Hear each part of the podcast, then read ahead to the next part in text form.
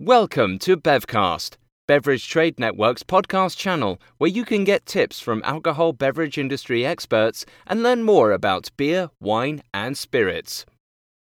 In this episode, we talk about Rheingau in Germany, part of a wine region series by BevCast.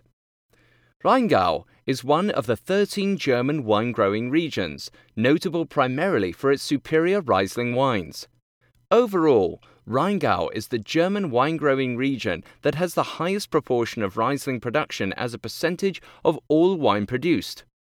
Other wines play only a minimal role in the region's wine culture, including Spätburgunder and Müller-Thurgau. In addition to being such a prominent Riesling producer, Rheingau is also known for being the birthplace of many German winemaking traditions and innovations. It is the home to famous winemakers such as Schloss Johannisberg, as well as the original site where the German form of the noble rot was discovered. In terms of total area, Rheingau extends for a fifty kilometer stretch along the Rhine River.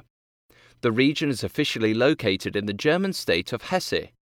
Despite the region's prominence in German winemaking law, Rheingau only accounts for less than five percent of all German vineyard acreage under cultivation. Vineyards are primarily located on the river's right bank.